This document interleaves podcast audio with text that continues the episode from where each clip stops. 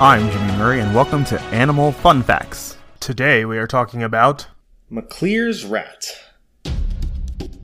Maclear's rat, or Rattus macleari, is an extinct large rat endemic, that means native to, Christmas Island in the Indian Ocean. That means we need to do a Christmas episode about this bad boy. It was one of two species of rat native to Christmas Island alongside the bulldog rat. Abundant, unfamiliar with, and seemingly unafraid of humans, large numbers of the creatures emerged and foraged in all directions at night. Making querulous squeaks, the rats entered the Challenger expedition's tents and shelters in 1886, ran over sleepers, and upset everything in the search and fight for food.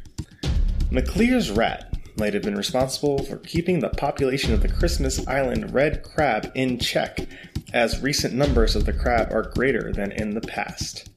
It is thought that black rats inadvertently introduced by the expedition infected the Maclear's rats with the disease, possibly something called a trypanosome, which in turn could have contributed to the species' decline.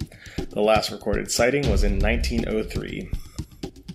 The rat is named after Captain John Maclear, who lived from 1838 to 1907, and he was aboard the British survey ship the HMS Flying Fish. He collected the specimen from Christmas Island in 1886. Merry Christmas, Captain John Maclear. You initial buddy, he has the same initials as me, Jimmy Murray, and thank you for listening to this episode on the Maclear's Rat. Keep on listening. Don't forget to tell your parents to send us their suggestions and yours to at the Jimmy Murray on Twitter. Thanks for listening to this show, and don't forget to listen to our other shows, the Kid Friendly Joke of the Day and the Dinosaur Fun Facts. Keep learning. End credit theme is Winner Winner by Kevin MacLeod of Incompetech.